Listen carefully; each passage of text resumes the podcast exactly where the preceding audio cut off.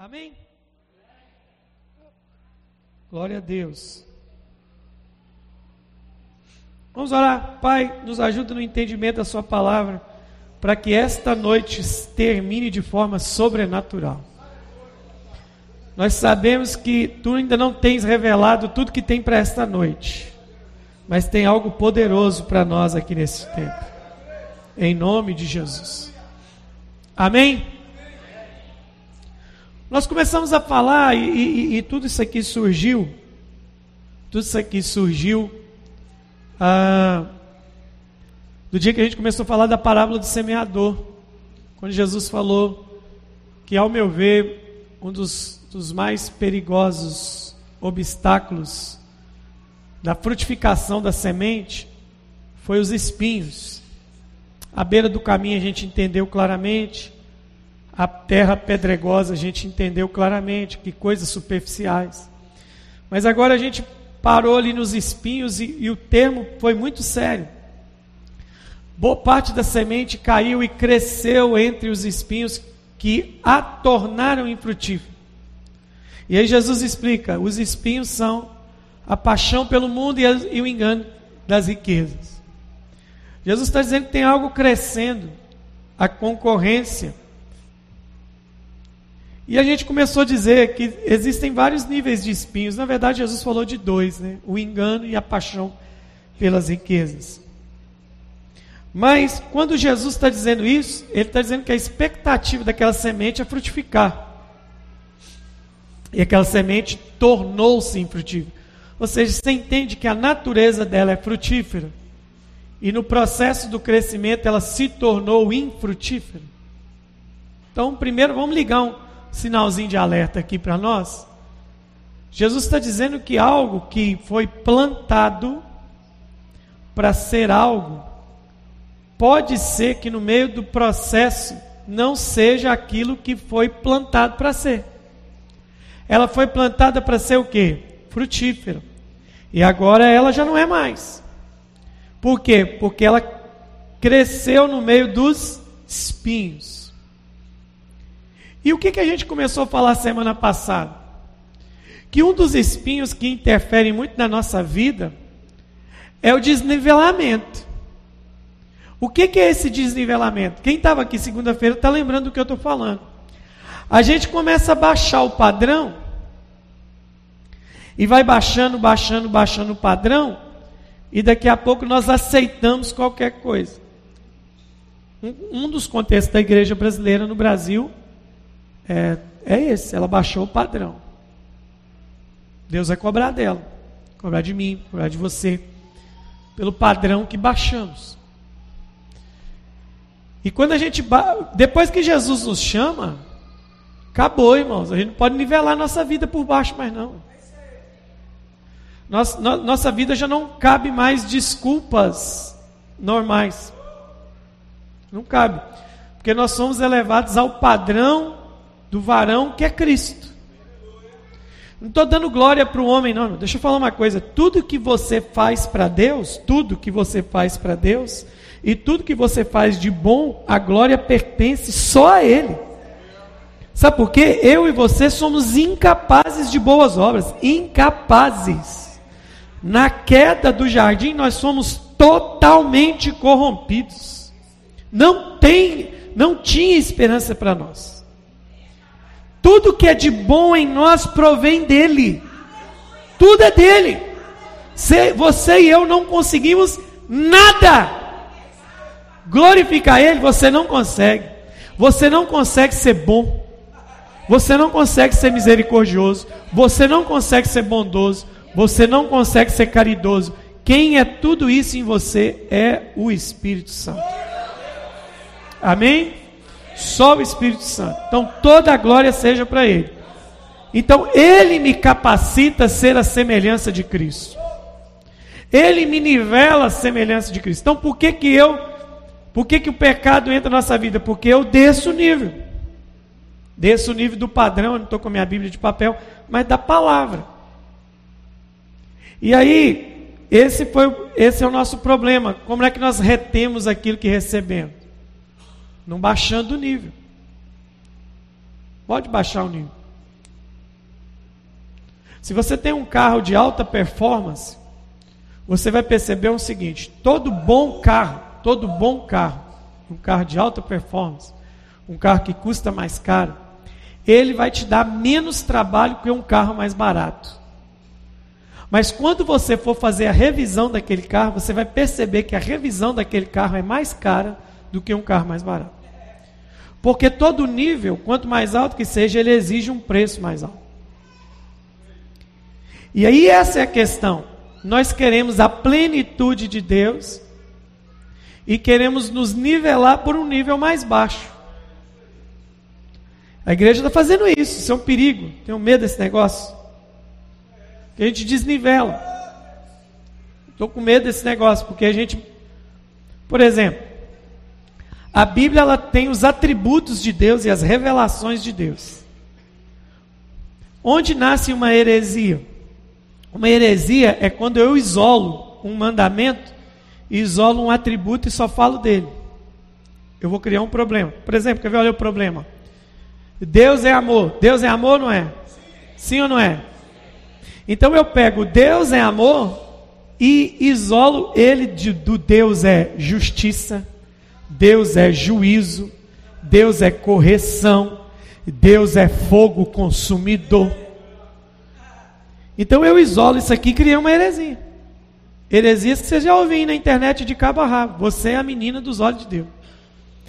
Você é o, você é o ponto fraco de Deus.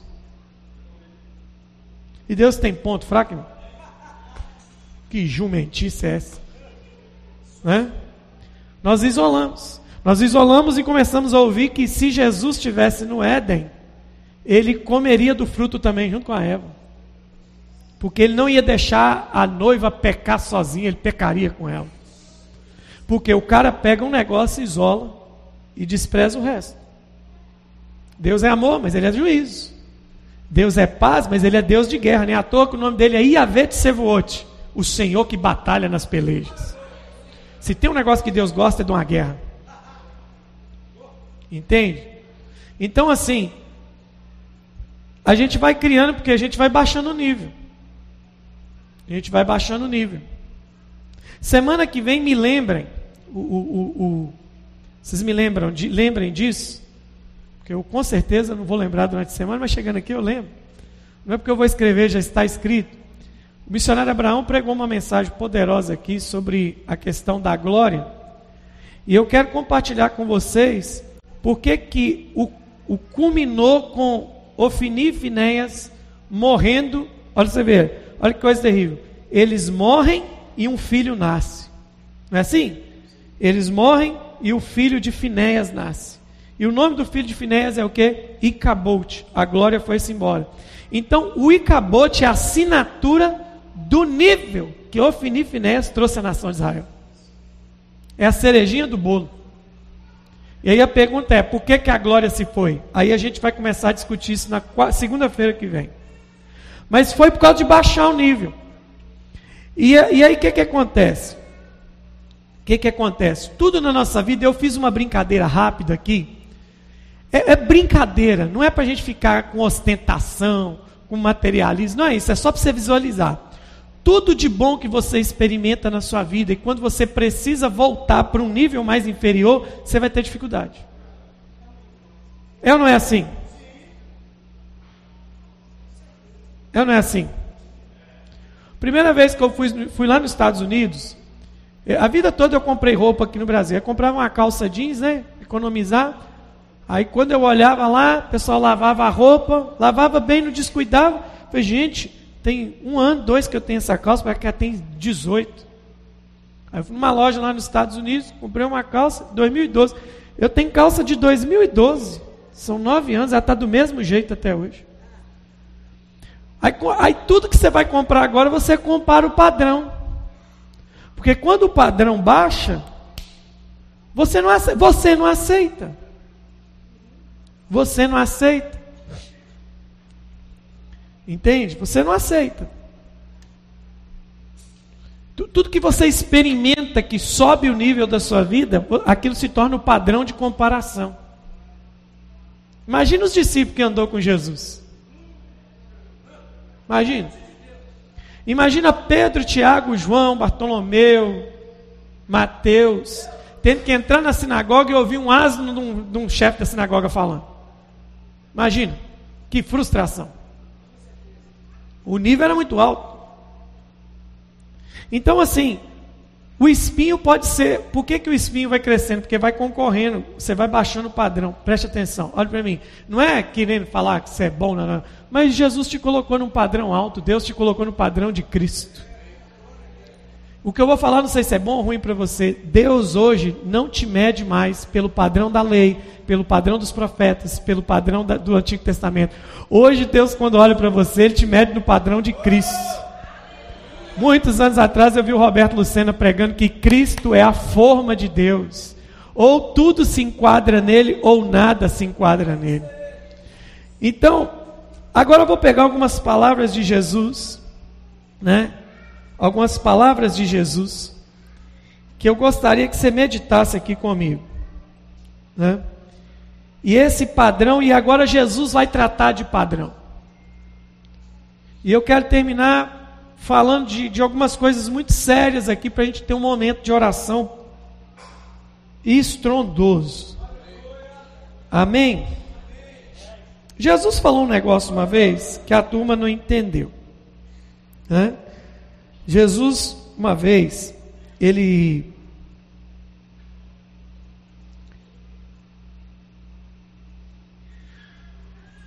ele começou a dizer que tem algumas coisas que querem entrar na nossa vida e baixar esse padrão. Eu, eu podia falar de todas, mas vou falar só de uma aqui hoje. Mateus 16, verso 1.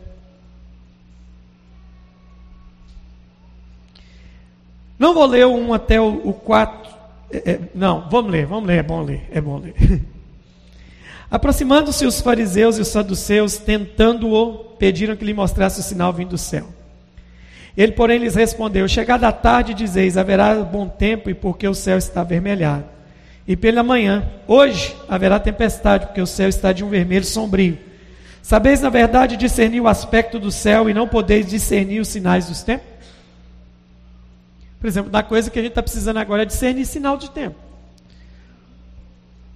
Olha o que, Jesus fala. Agora Jesus está falando, no, eles estão aqui, ó. Estão aqui. Chegaram para Jesus, faz um sinal para nós. Jesus muleira neles. E agora Jesus profere-se a eles dizendo assim: ó, eu tinha dado um capial em Jesus. Olha só, uma geração, olha o que ele está virando para os discípulos e está falando assim: ô gente, uma geração má e adúltera pede um sinal, está chamando os caras de mal e adúltero nenhum sinal lhe será dado, senão de Jonas, e deixando retirou Jesus era demais. Jesus deixava os caras no vácuo. Eu disse, uma geração má e a adúltera me pede o sinal, não vai ser dado nada. O único sinal que eu dou para vocês é de Jonas e foi embora. Tipo assim, e agora? Aí o texto vai dizer assim: Ora, tendo os discípulos passado para o outro lado, esqueceram-se de levar pão. E Jesus lhe disse: Vede, acautelai-vos do fermento dos fariseus e dos saduceus. Eles, porém, discorriam entre si, dizendo: É porque não trouxemos pão. E percebendo, Jesus disse: Por que discorreis entre vós, homens de pequena fé, sobre o não ter de pão? Não compreendeis ainda, não vos lembrais dos cinco pães para cinco mil homens, de quantos cestos tomaste? Nem dos sete pães para quatro mil homens, de quantos cestos tomaste? Como não compreendeis que não vos falei a respeito dos pães? E sim acautelai-vos do fermento dos fariseus e dos saduceus. Então entenderam que não lhe dissera que se acautelasse do fermento de pães, mas da doutrina dos fariseus e dos fariseus. Doutrina é uma palavra grega para didaquê, ensinamento de conduta. Então Jesus estava falando assim: acautelai-vos da conduta dos fariseus.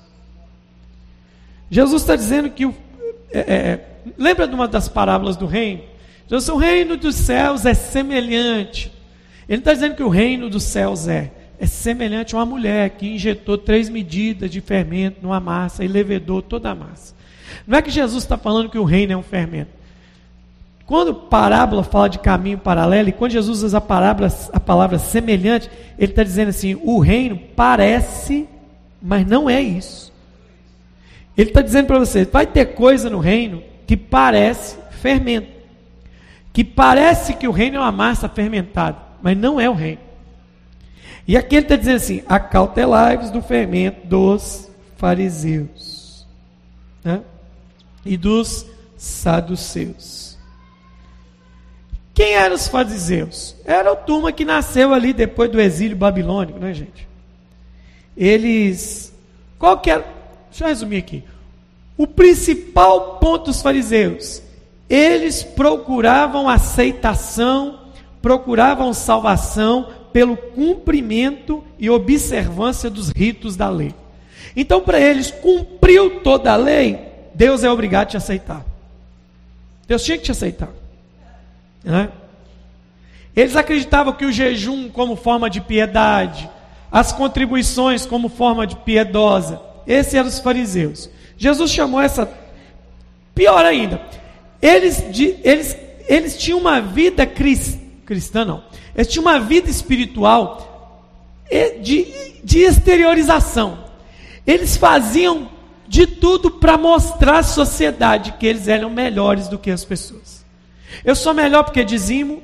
Os caras eram tão bom dizimismo, mas tão bom dizimismo que eles davam dízimo do chá. Eles davam dízimo do endo e do cominho. Então, eles precisavam viver essa vida aparente de religiosidade para serem aceitos. Essa é basicamente a doutrina dos, dos dos fariseus. O, o, grande problema é que eles se orgulhavam das suas obras. Eles tinham orgulho do que eles faziam. Eu sou bom mesmo. Né? E aí, os fariseus viraram um, um,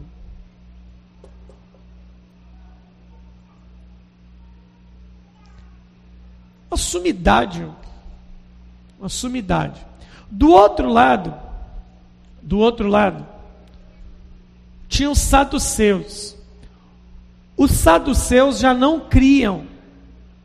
Os fariseus criam na lei escrita e na lei oral, ou seja, nos costumes. Tanto que se virou Talmud, que virou, lá no meio deles, chama Mitrash, que é a interpretação da lei. Para o saduceu, só valia a lei escrita. E eles se vangloriavam de serem, ó meus dois dedinhos, cumpridores exímios da lei escrita. Mas estavam aqui fazendo o quê? Se a lei escrita basta, por que estavam pedindo um sinal para Jesus? É aqui que está a burrice. Se cremos na lei só escrita, por que não enxergamos o Verbo como o Messias que devia vir? Esse era o problema. Jesus está dizendo: vocês são tão burro, tão burro, que eu sou o cumprimento desse negócio que vocês leem e vocês não enxergam. Ou seja, no fundo, um saduceu é alguém cego espiritualmente que domina a escrita da, da lei. Sabe tudo de lei. Tudo de lei. E Jesus falou assim: acautelai-vos do fermento desses caras. Então, que esse fermento? Diga comigo: doutrina, legalismo. Jesus mandou guardar do fermento do satanista? Jesus mandou guardar do fermento dos feiticeiros? Presta atenção que eu estou te perguntando. Jesus mandou a gente nos privar dos fermentos de quem? Fariseus e quem, gente? Vamos lá comigo! Ei, vamos lá. Jesus mandou a gente se acautelar do fermento dos e dos. Foi dos satanistas? Foi dos macumbeiros? Foi dos feiticeiros? Foi dos ateus? Porque feiticeiro, satanista, quem quer que seja ateu, não tem fermento. Por quê? Vamos pegar a parábola.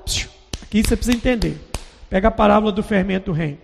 O reino do céu é semelhante a uma mulher que intencionalmente pegou três medidas de fermento, injetou na massa e levedou toda a massa.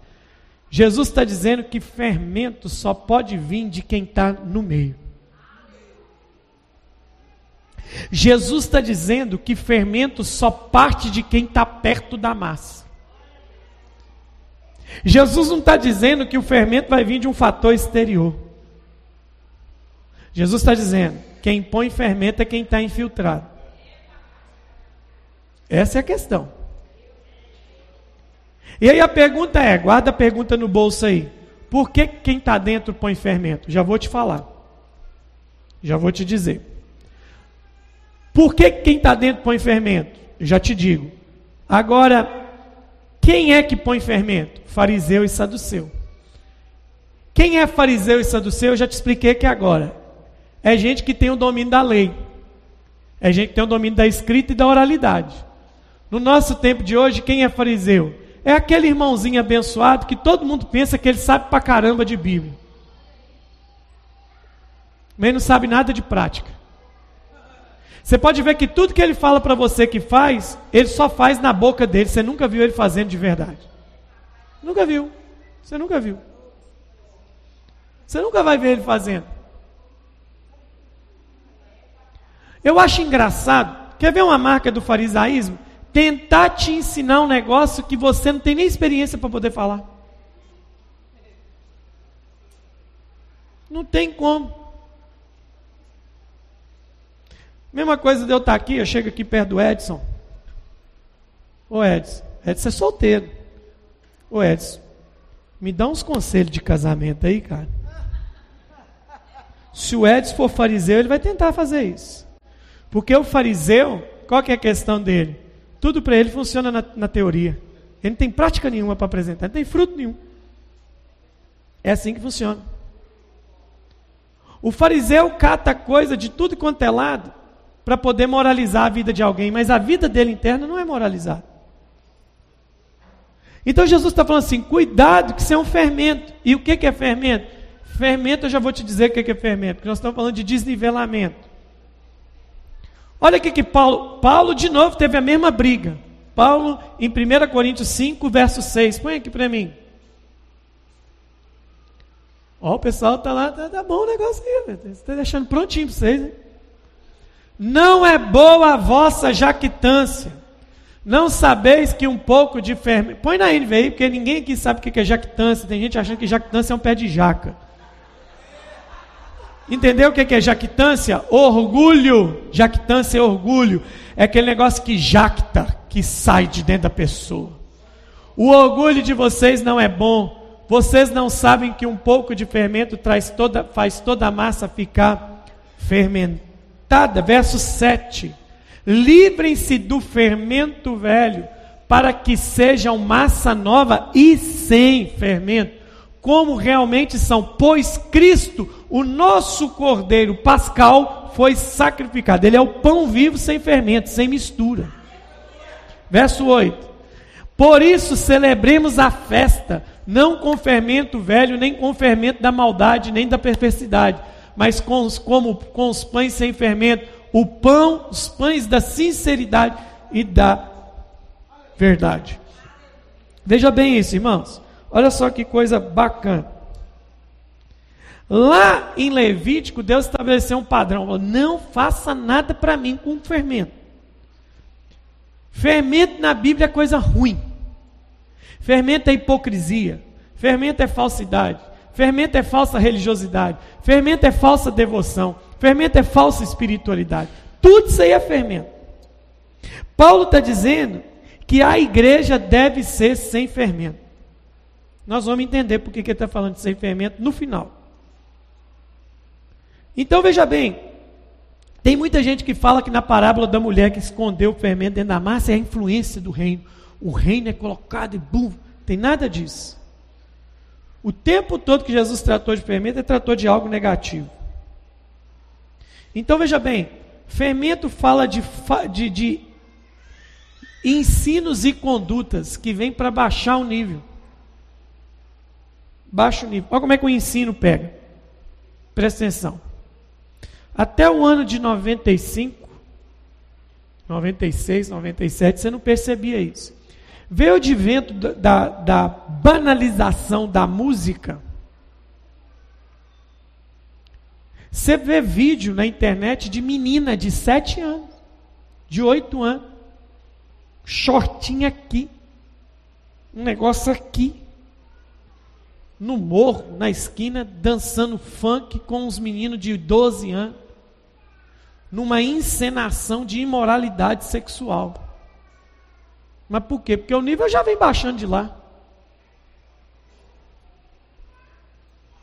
Já vem baixando de lá. O nível vem baixando, mas baixando, baixando tanto, que se a gente não prestar atenção, ela é imperceptível.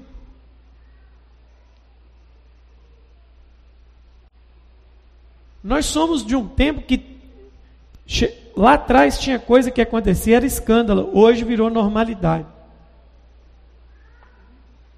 Porque o nível foi baixando.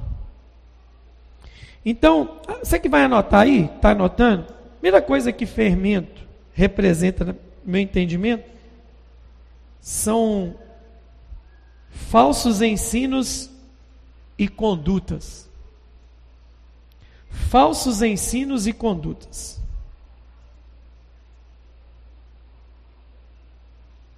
Veja bem, as boleiras, os confeiteiros aqui da noite, por que, que a gente bota fermento nas coisas? Para duas coisas. Primeiro, para. E a segunda é para quê? Ficar fofinho, fácil de mastigar. Hã? Então, o que, que é o fermento? É tudo aquilo que facilita que torna o evangelho mais fofinho. O evangelho dos ursinhos carinhosos. Não é? O evangelho dos emojis apaixonados. O evangelho não é uma carinha apaixonada. O evangelho é um cordeiro sangrando no calvário. Tem nada de fofinho nisso.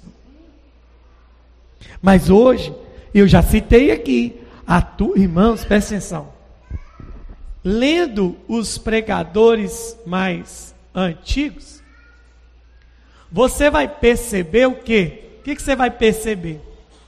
Eu não lembro se é o, o Spurgeon que fala isso, ou um outro que está me faltando a memória aqui agora. Ele fala assim: você não tem que sair, você não tem que sair feliz do culto, não. Ele falava assim: você tem que sair do culto derrotado. Se o sermão não te levou a entender sua condição pecaminosa, foi Satanás que pregou e não o Espírito Santo. E aí, meu irmão, tem coisa que eu, eu ouço hoje, eu acho que eu sou quase um anjo. Eu acho que eu sou quase a quarta pessoa da Trindade.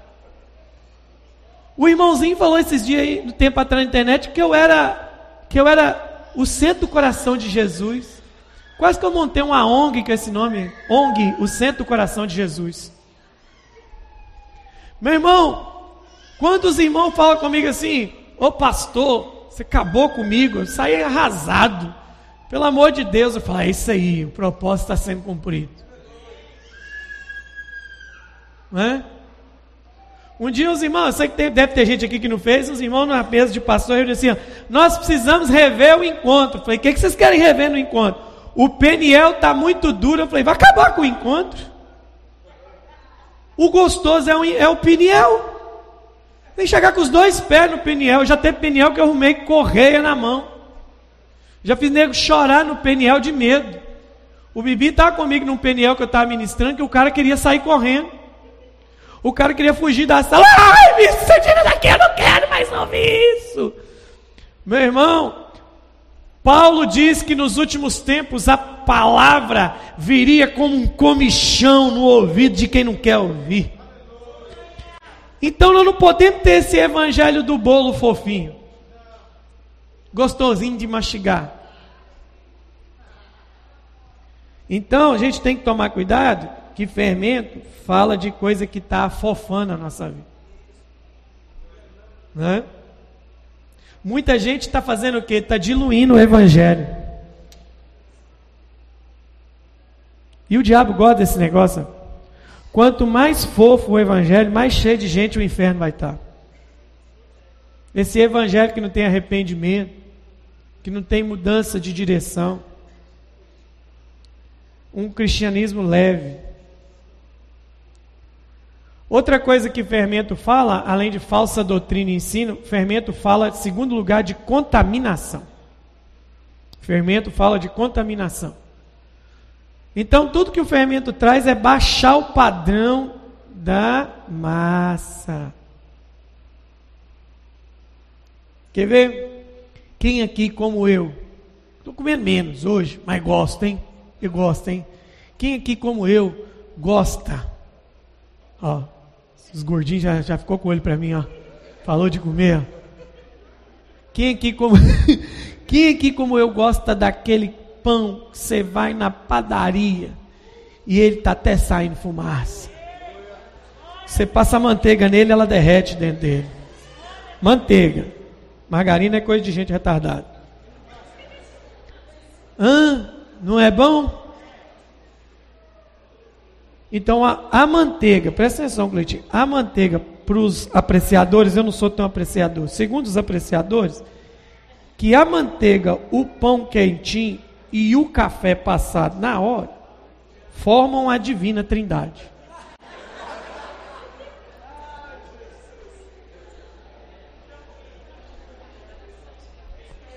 Né? Tem coisa melhor de você comer um bolo que acabou de sair? Agora presta atenção, você lá na padaria, você fala com a menina assim, eu quero levar uns pães. Aí a menina falou assim, ó, tem esse pão aí. Você olha para aquele pão assim, sabe? Ele está com cara de crente sem o Espírito Santo.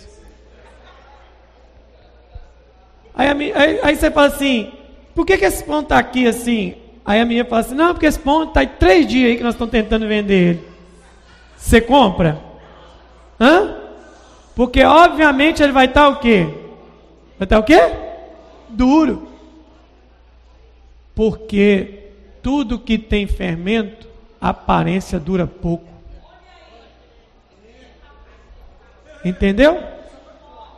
Se a sua vida cristã é uma vida de fermento, ela vai durar pouco.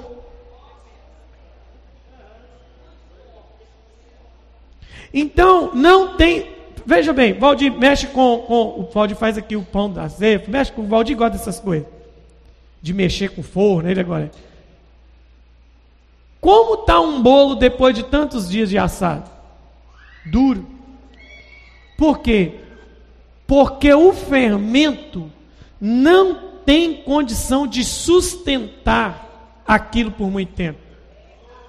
Então, quando Jesus falou assim, acautelai-vos do fermento dos fariseus, ele está dizendo, toma cuidado com gente que tudo que ele fala, ele não tem sustentação com o que fala não dura o que ele fala. Diferente de Jesus que disse assim: passa ao céu, passa a terra, mas as minhas não hão de passar, porque o que sustenta minhas palavras não é o fermento. Quem está me entendendo aí? Diga amém. Então diga para o seu irmão: se acautele do fermento. Diga, saia fora do fermento. Agora só, só uma coisa aqui, só uma coisa aqui comigo aqui os técnicos em, em culinária aqui. O que, que é tecnicamente o fermento? O que, que é o fermento? De onde o fermento é extraído? Nunca parou para pensar? O Wesley está ali, o padeiro sabe o que, que é. O que, que é o fermento, Wesley? Massa apodrecida. O fermento é algo que foi tirado da mesma massa que foi levado ao apodrecimento para poder ser injetado naquela massa para contaminar aquela massa. Então, fermento é alguém do corpo de Cristo que já não faz parte da natureza, ele apodreceu. Ele não faz parte do corpo. Ele não faz parte da, da, daquilo que Deus está construindo.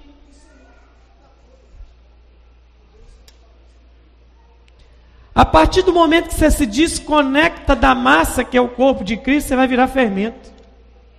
Em vez de acrescentar no alimento das nações e de uma cidade, em vez de ser pão partido, você vai ser fermento de contaminação. Como estão me compreendendo? E aí, contaminação é um problema. Preste atenção: tudo que te contaminou até hoje de alguém próximo. Distante, ninguém consegue te contaminar. Nada consegue te contaminar distante. Nada que é distante consegue te contaminar.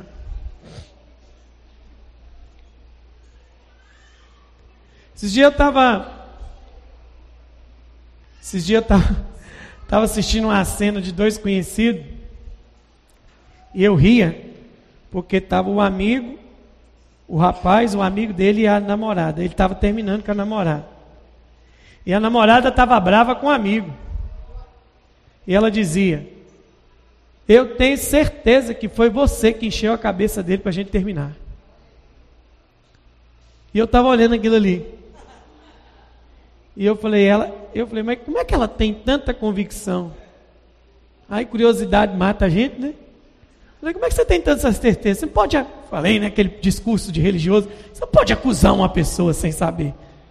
Ela falou, ô Moisés, a pessoa que vive mais perto dele é ele. De onde você acha que vem esse tipo de pensamento? Então deixa eu te falar. Dependendo de com quem você anda, eu sei de onde está vindo seus pensamentos. Eu sei o fermento que está chegando em você. Como é que você sabe que é fermento? Porque alguma massa que foi tirada da massa principal apodreceu e quer voltar para a massa contaminando.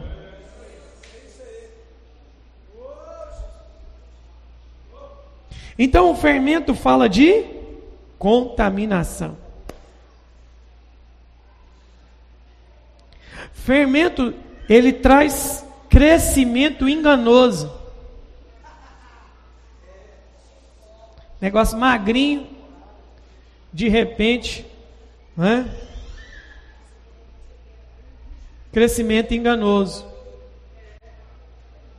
Quem aqui frequenta academia sabe disso. Você está lá na academia, vê um cara franzino, passa um mês, dois meses, você vê aquele monstrinho.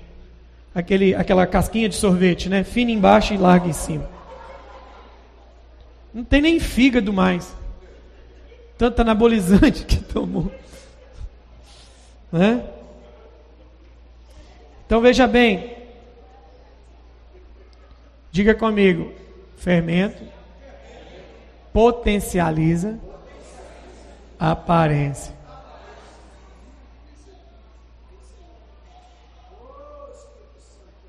Vou chegar no final.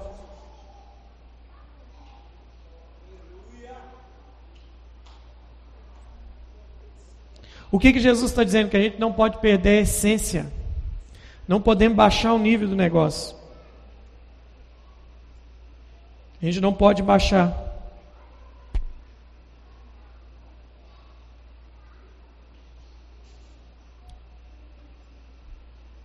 Mas para não baixar o nível, a gente não pode perder a simplicidade.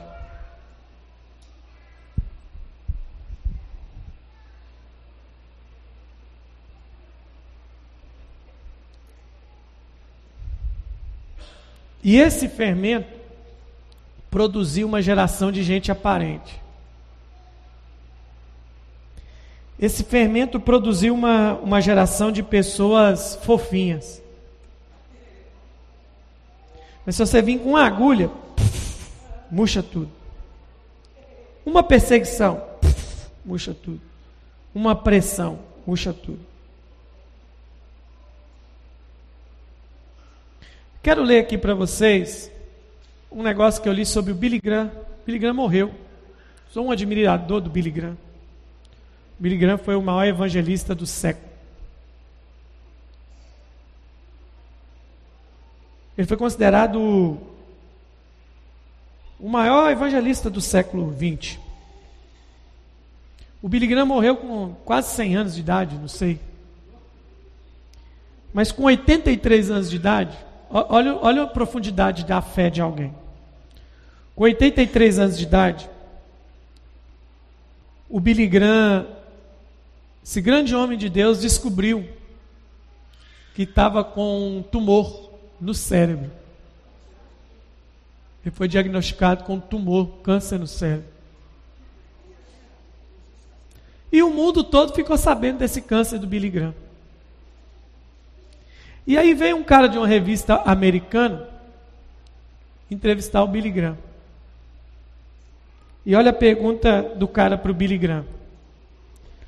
O senhor não acha que é uma grande injustiça de Deus, depois de 80 anos, e de tudo que o senhor fez pelas pessoas, pelo Evangelho, receber de presente de Deus um tumor na cabeça?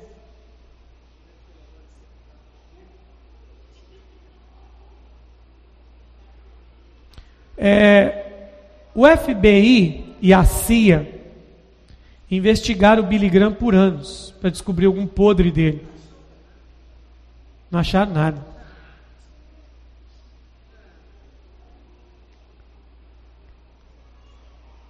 Ele é o considerado hoje, até hoje, o pregador mais íntegro, mais influente de toda a América. Ele já morreu, né? Quando o cara perguntou para assim, você não acha que é uma injustiça Deus te dar isso aí de presente? Ele respondeu dessa forma: Não, senhor.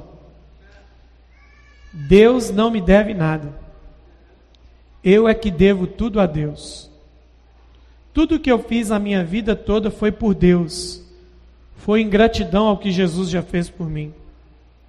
Eu poderia passar a vida toda sem receber nenhuma bênção de Deus. Porque o que Jesus já fez por mim foi tão grande que eu que ainda devo muito a Ele. Essa é uma visão de uma pessoa que nunca foi contaminada pelo fermento.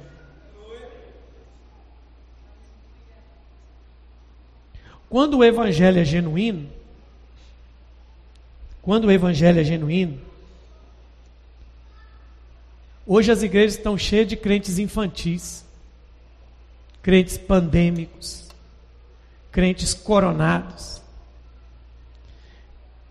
Por quê? Porque as pessoas baixaram o nível. Deixa eu te falar uma coisa. Você gostaria de ser membro da igreja primitiva? Você gostaria de ser um crente, membro na igreja primitiva? Eu gostaria. Ser pastoreado por Pedro, por Tiago, por João, ser companheiro de viagem missionária de Paulo, apesar de ser meio perigoso, chegar todo dia em casa com um rachado na cabeça. Mas deixa eu te mostrar um negócio nessa igreja aqui, só um detalhezinho dessa igreja aqui. Põe o capítulo 5 de Atos aí para mim. Vamos ver se você ia aguentar ser membro dessa igreja mesmo. Eu vou ler um negócio bobo aqui. Põe aí o 5, rapidinho. 5, 1. Vamos? Um homem chamado Ananias veio com Safira, sua mulher, e também vendeu a propriedade. Aí vocês já sabem, ele reteve parte do dinheiro para si, sabendo disso também sua mulher, e o restante levou e colocou aos pés dos apóstolos. Isso aí também você já sabe. Então perguntou Pedro, Ananias, como você permitiu que Satanás enchesse seu coração a ponto de você mentir o Espírito Santo e guardar para você uma parte do dinheiro que recebeu pela propriedade? Quatro. Ela não pertencia a você. Está no culto, tá, gente? Esse, aqui, esse, esse, esse papo aqui é no momento das ofertas. Imagina, nós levantando a oferta, todo mundo trazendo a oferta, Pedro chama o Ananias aqui para bater um papo. E você está aí assistindo o culto e o Pedro está aqui batendo papo com o Ananias. De repente o Ananias, puf, no chão e você está assistindo o culto não sabe por quê. O, Ananias cai duro lá, esticado. Aí você vai ver ali, né? Ouvindo isso, Ananias caiu morto. Grande temor poderoso de todos que ouviram o que tinha, os que ouviram o que tinha acontecido. Então tinha gente ouvindo. Sempre tem gente que ouve. Versículo 6. Então os moços vieram envolver seu corpo, levaram para fora e o sepultaram. Gente, o cara morreu e já foi sepultado. Deu tempo nem de chorar por ele. Agora, olha o nível dessa igreja. Preste atenção. Ó, vamos recapitular. Oferta, Nanias trazendo, trouxe, Pedrão bate um papo, morre duro. Os caras pegam e enrolam o cara, já sepulta. Então penso eu que quem sepultou já voltou. Aqui, que loucura. Não parou o culto, não parou nada. Você ia aguentar ser membro de uma igreja dessa? Agora o pior ainda está por vir. Olha o versículo 7. Cerca de quantas horas? Quantas horas? Entrou quem? Sem saber? Quantas horas depois que ela chegou? É porque a, é, Safira é daquelas crentes safadas que chegavam depois que o culto começa. Aqueles crentes que chegam no meio do louvor, porque Deus habita no meio do louvor. Sabe aqueles crentes que falam assim, não vou para o louvor não, não aguenta com a cantoria. Ela é dessas. Já existia essa praga lá na igreja primitiva. Agora preste atenção aqui comigo. Uai, estou mentindo? Pega o texto aqui. Quanto tempo depois do culto ter começado ela chegou? E o culto ainda estava? Você ia aguentar fazer parte de uma igreja dessa? A maioria não aguenta por quê? Porque o seu nível de culto é o nível da sua profundidade de relacionamento. Ai, para mim uma palavra de 35, 40 minutos está ótimo, porque esse é o nível da sua profundidade.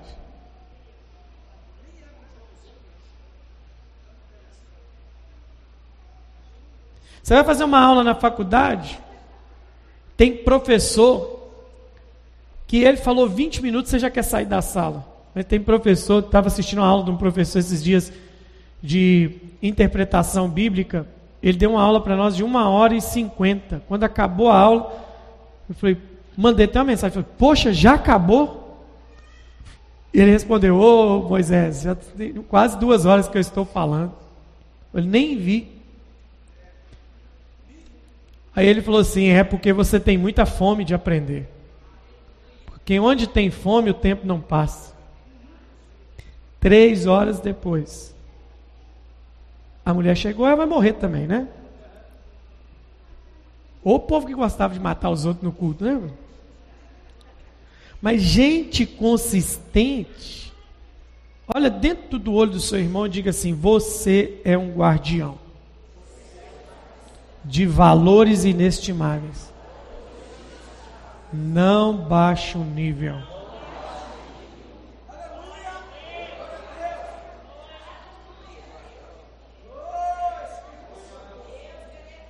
Aleluia. Não baixe o nível. Não aceite o fermento. Olha como é que olha como é que olha como é que Paulo fala. Ele falou assim: gente, deixa eu falar uma coisa com vocês. Se alguém vier, olha, olha o nível do, do enfrentamento. Se alguém vier e lhes pregar um evangelho, outro evangelho que não seja esse, pode ser anjo, Pode ser outro apóstolo, pode ser quem for. Não o recebais em casa. Irmão, você está entendendo o que, que Paulo está dizendo? Você está entendendo o que, que Paulo está dizendo? Ele está dizendo assim: o nível, a patente, a importância da pessoa para a sua vida, pode ser a que for, mas se ele não está alinhado com o Evangelho de Cristo, ele é um fermento na sua vida. E são esses tipos de decisões que fizeram Paulo ser quem ele foi. E aí, muitas vezes, o fator abortivo de Satanás na nossa vida ministerial é que ele sabe disso. É que a gente gosta de um fermentinho. A gente gosta de uma massa mais macia. A gente gosta de um negócio que cresce rápido. A gente gosta de igreja que cresce rápido. A gente gosta de célula que cresce rápido. A gente gosta desse negócio. Mas isso não tem duração. Isso não tem consistência. É? Você pega lá as pessoas hoje, namoram 10 anos para ficar dois anos casados. Sendo que o padrão bíblico é diferente. Você conheceu, casou e vive o resto da vida. Namora quantos anos você está namorando? Estou oito. E não casou ainda por quê? Porque eu estou pensando. Estou pensando em quem? Vou entrar com a ação de uso campeão.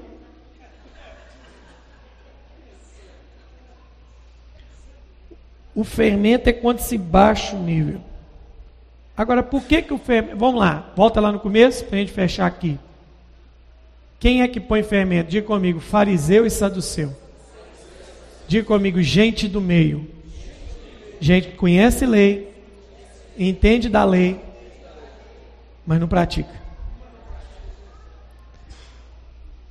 Por que, que eles colocam o fermento? Diga, para baixar o nível. Agora a terceira pergunta precisa ser respondida nessa noite. Por que baixar o nível? É aqui, como diz o bispo Wilson, eu vou fechar meu tap porque agora eu vou começar a pregar. Já que na manhã é feriado, nós já estamos na vigília. Veja bem. Quem aqui, não minta para mim. Não minta. Quem aqui já comprou trem falsificado? Levanta a mão. Deu certo? Deu, uai. Deu, uai. Não vou nem falar daquela cena daquele dia, não. Não te comprometer. Vou, vou falar, vou falar.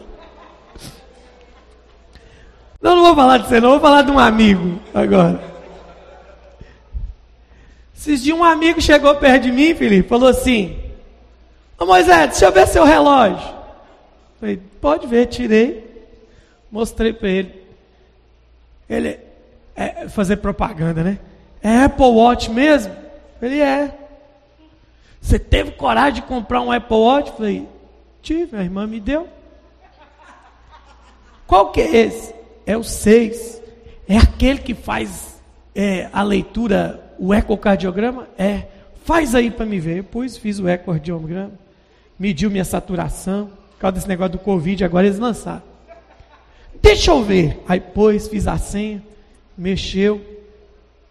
É top, né? É.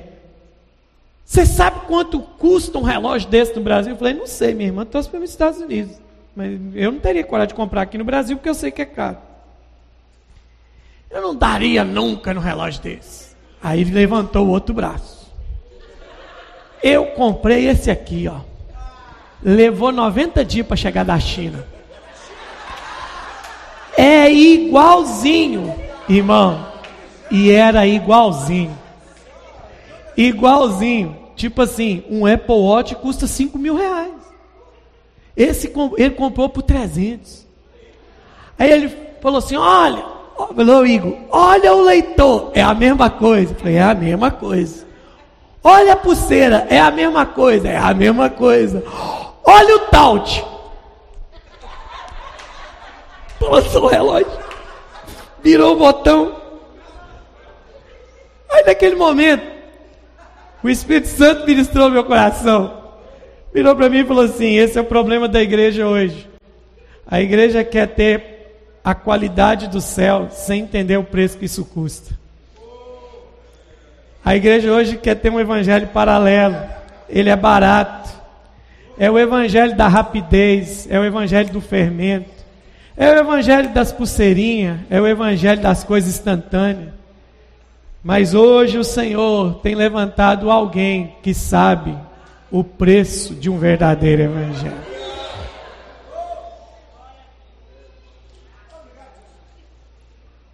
Eu estava lendo um escritor que dizia assim: como pregador, eu tenho um dever não de ter ao meu lado na eternidade uma multidão que veio atrás de mim, mas um povo que teve com certeza a convicção de que da minha boca não ouviu um evangelho diluído. O meu compromisso não é levar uma multidão de enganados para o inferno. Por que, que o fariseu. Agora eu vou contar a história que você vai entender, você vai dar aleluia aí, sem eu falar uma palavra espiritual aqui agora. De onde surge então o fermento? O fermento surge na seguinte situação: ninguém também consegue fazer a massa e mantê-la macia pela massa. A massa não fica macia por si só. A massa precisa de um componente que dê para que alguém a coma. A massa por si só não fica macia. Mas antes de surgir o fermento, o material original que se colocava numa massa para fazer o bolo, para fazer o pão, Está lá no Velho Testamento. Vamos lá? Ô dona, faz aí para mim um pão, faz um, um, um bolo, traz um pão para mim. Primeira de Reis, capítulo 16.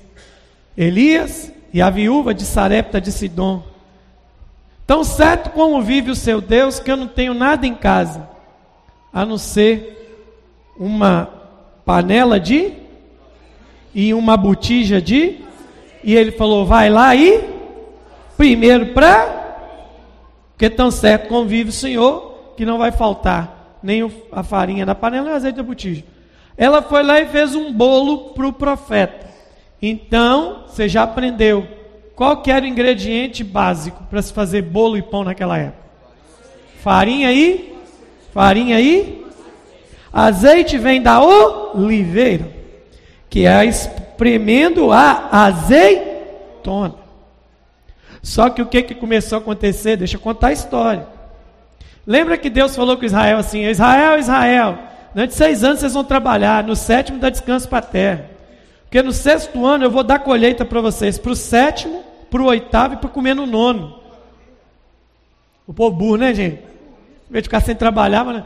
quando eles viram a colheita do sexto ano, que era para três anos, cresceram o olho, meteram o bambu na terra, e a terra não deu fruto. Lembra do Abacuque falando? Ainda que a oliveira minta, não deu seu fruto. Lembra de Joel? Eu mesmo enviei o meu grande exército contra vós que comeu tudo. Ou seja, houve escassez de azeitona, houve escassez de trigo, houve escassez de tudo. Então não tem e não tem azeite para todo mundo. E todo mundo aqui que é brasileiro é mestre em saber disso. Quando uma coisa está escassa no mercado, quando uma coisa está escassa no mercado, o que, que acontece com o preço? Então não tinha azeite, Felipe. O que, que começou a fazer os produtores de azeite? Sobe o preço, sobe o preço, sobe o preço, sobe o preço, e ninguém mais, Cleiton, tinha condição de pagar o azeite. Aí, parecida, alguém inventou o fermento, porque já não tinha mais como pagar o preço pelo azeite. Então, onde surge o fermento? Quando alguém não estava mais pagando o preço pelo azeite. Sabe quando é que a igreja deixou o fermento entrar? Quando a unção ficou cara demais para ela. Nós baixamos o padrão. A gente baixou o padrão. Para tudo hoje não precisa de nada. Pegava-se a massa, colocava e ela ficava. E outra coisa, tudo que era umedecido com azeite ficava mais macio e durava muito mais. Mas o fermento é o que eu tenho de mais rápido e mais barato.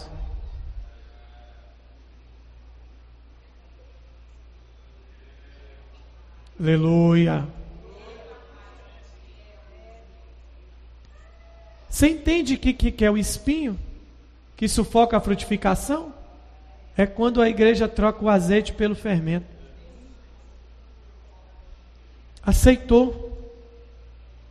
A unção tem um preço. Jesus Cristo é um ungido, ele não é o fermentado. Jesus não é o fermentado que veio do céu, ele é o ungido que vem do céu. E ele não fala, eu sou o pão fermentado. Ele falou assim, eu sou o pão vivo. E pão vivo, ali, literalmente é pão com azeite. Unção tem um preço. Ministério X tem um preço. Só que a gente agora, a gente quer vulgarizar o nosso chamado. A gente quer baixar o peso. Eu me lembro uma vez, eu te, vou terminando contando os testemunhos. Paulo Roberto ainda viu, Paulo Roberto me faz falta. Tem tantos homens que faz falta, Paulo Roberto, Apóstolo Doriel. Mas Paulo Roberto, uma vez, eu encontrei com ele, a Jaque vai lembrar da história. Eu fui pregar numa cidade e a Ana Paula passou por essas situações aqui, que ela sabe que eu fazia isso direto. Eu ia para um lugar e falava na segunda-feira assim, ó, manda dinheiro para eu voltar, que eu não tenho não. Pastor aqui não deu nada não. Ia pregar longe. Aí um dia eu vou ter indignado.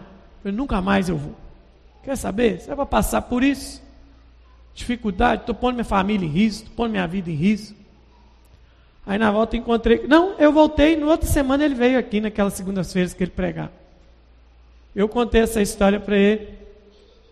Ele riu e ele falou assim: Você sabe quantas vezes eu já passei por isso? E virou para mim: Você é fiote ainda. Eu falei, eu, eu falei assim: O senhor já passou por isso? Ele falou assim: Ainda passo por isso até hoje. Mas eu vou te falar uma coisa. Nunca cobre para pregar. Nunca cobre despesa para em lugar nenhum. Porque o dia que você pôr preço no que você faz, você não tem mais valor. Nunca mais eu fiz isso. Porque o que você tem, tem valor, não tem preço. Você nivelou sua decepção com alguém, você disse que o seu chamado tem preço, não tem valor. Ah, vamos mexer com isso, não, fui traído. O preço do seu chamado era traição? Ah, eu estou desanimado desse negócio de mexer com os outros, porque eles falam mal da gente. Seja bem-vindo ao clube. Te difamar? Jesus falou assim: fica alegre com isso. Mas quando você fala assim, vou parar por causa disso, esse é o preço do que Deus te chamou para fazer. Esse é o problema da igreja. Tirou-se o azeite e comprou-se o fermento. Nós vamos viver com o pão vivo que desceu do céu ou com o fermento em nossas vidas? Fermento barato, é baratinho. Unção, azeite é caro. E olha que tem azeite que é barato. Azeite ruim. Um dia eu fui no supermercado e falei para o cara assim: Eu quero um azeite bom. Bom. Do bom mesmo.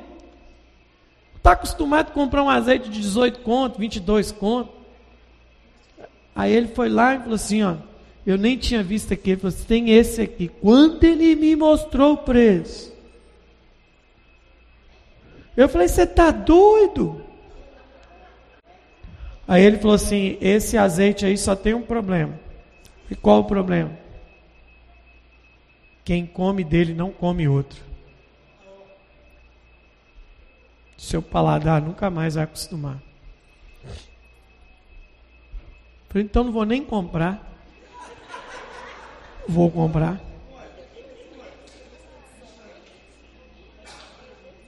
Turma que gosta de café aí, os, os cafecólatras da igreja. Jesus liberta, Jesus liberta do cigarro, da bebida e do café. Mas eu, eu aprecio, assim, eu admiro esses irmãos da igreja que gostam de café. Né? Eu tenho uma quase dependente dentro de casa de café. Quase. Eu estava voltando agora no aeroporto e passei numa loja no aeroporto de Guarulhos. Olhei, eu, eu sou muito observador. Olhei uma loja pequenininha, no máximo oito meses, só senhores, só senhorzinho. Mas recanto de idoso é esse? Aí fui me aproximando, porque eu estava com pressa, eu queria. Eu, aí estava a, a boutique do pão de queijo assim, eu tenho que comer rápido, meu voo já vai. E do lado, assim, lá em Guarulhos, só senhorzinho. Aí alguém que estava na fila falou assim: Aquela loja ali só tem barão. Eu falei, aí eu estou escutando. Olha o sapato. Olhei. É verdade. Olha as bolsas. Olhei dos velhos. Só conheço de bolsa. Só bolsa de 12 mil conto para cima. Parei assim na fila. O que, que esses velhos estão fazendo aqui? Aí eu olhei para os viciados em café aqui. Isso é a loja de vocês estava escrito assim: os melhores grãos do mundo. Era uma loja. Você, não, você não vai acreditar no que eu vou falar.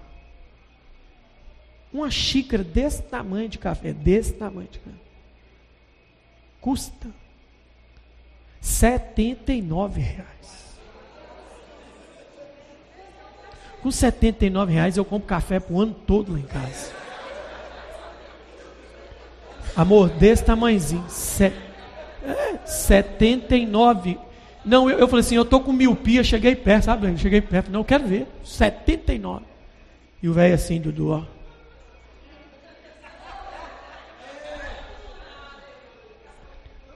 A porção com três biscoitinhos que ele está comendo, 39. Tamanho do biscoito.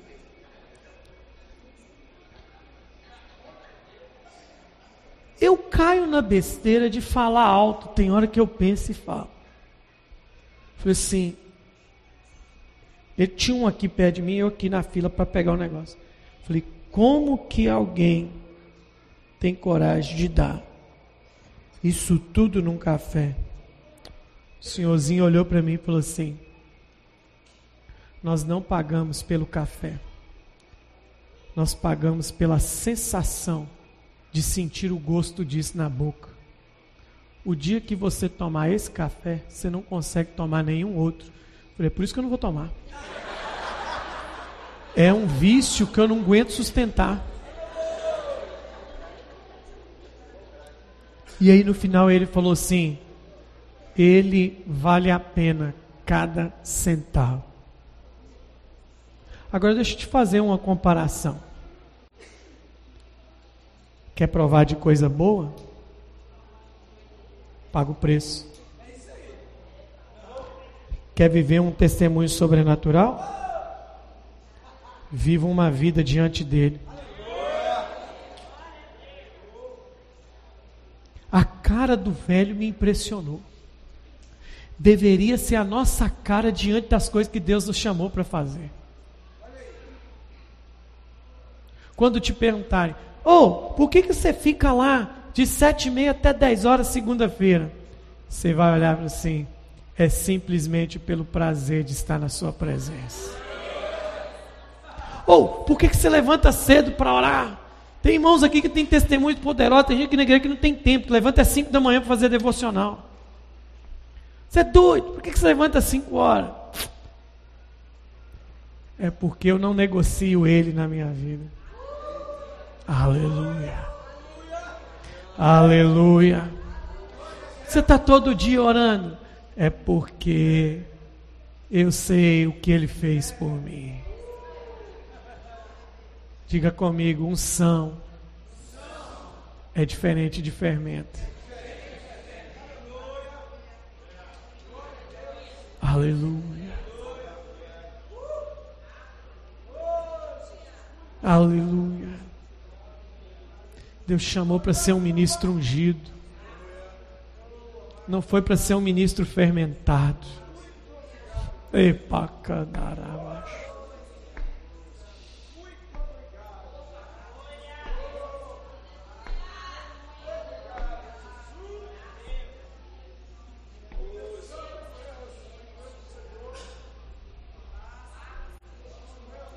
Aleluia.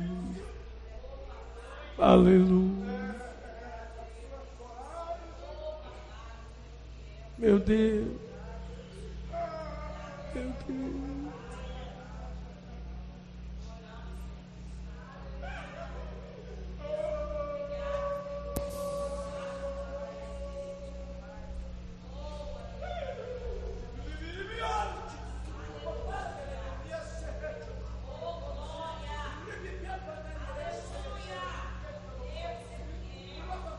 Ele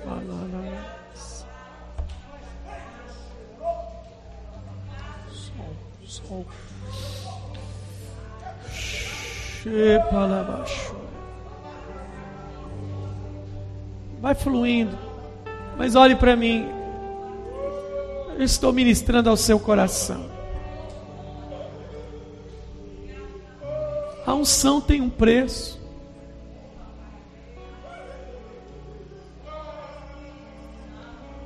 O azeite não é forjado. O azeite não é forjado Esses dias eu estava vendo, não é comentário bíblico, é como é que são forjados os melhores azeites do mundo. A azeitona passa por várias prensas. E dizem nesse documentário que a última prensa é que sai dela o melhor azeite, o mais refinado, o mais caro, é o que é guardado. Azeite é produzido debaixo de pressão. Talvez você não entenda as pressões da vida que você passa. Tem gente que passa pressões terríveis, cada, não meça a sua pressão com ninguém. Se a sua pressão é física, é mental, é psicológica, é ministerial, é moral, todo mundo passa por uma pressão na vida. Essa pressão está produzindo um azeite. Mas é porque o azeite é caro. O azeite não é barato.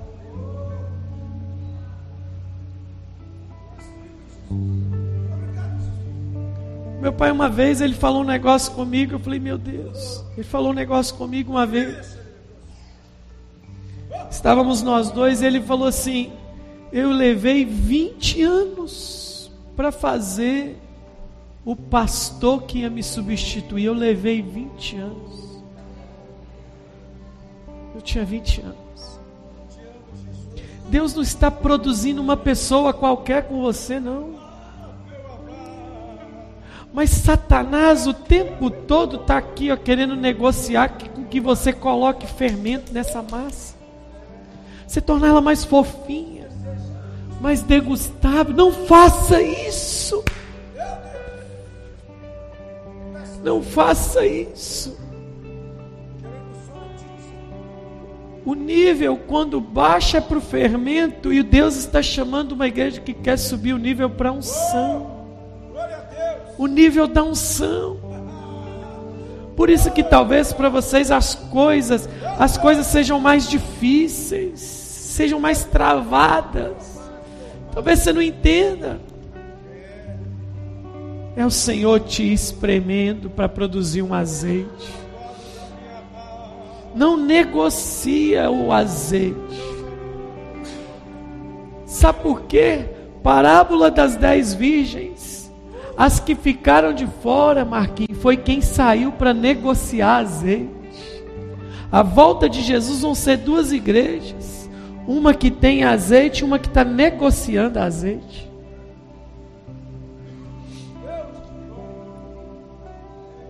Não negocie.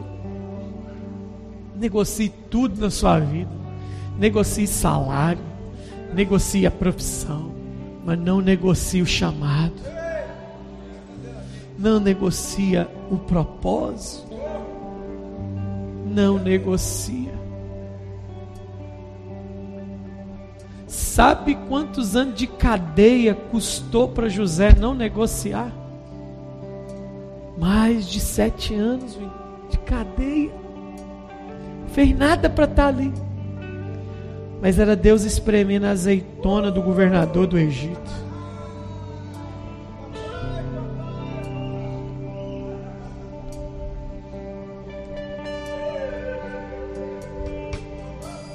E eu estou falando isso baseado em algo espiritual. Já está acontecendo. Aonde você estiver aí, já está acontecendo. Só feche seus olhos e receba. Deixa o Espírito fazer. Deixa o Espírito fazer o que tem que ser feito.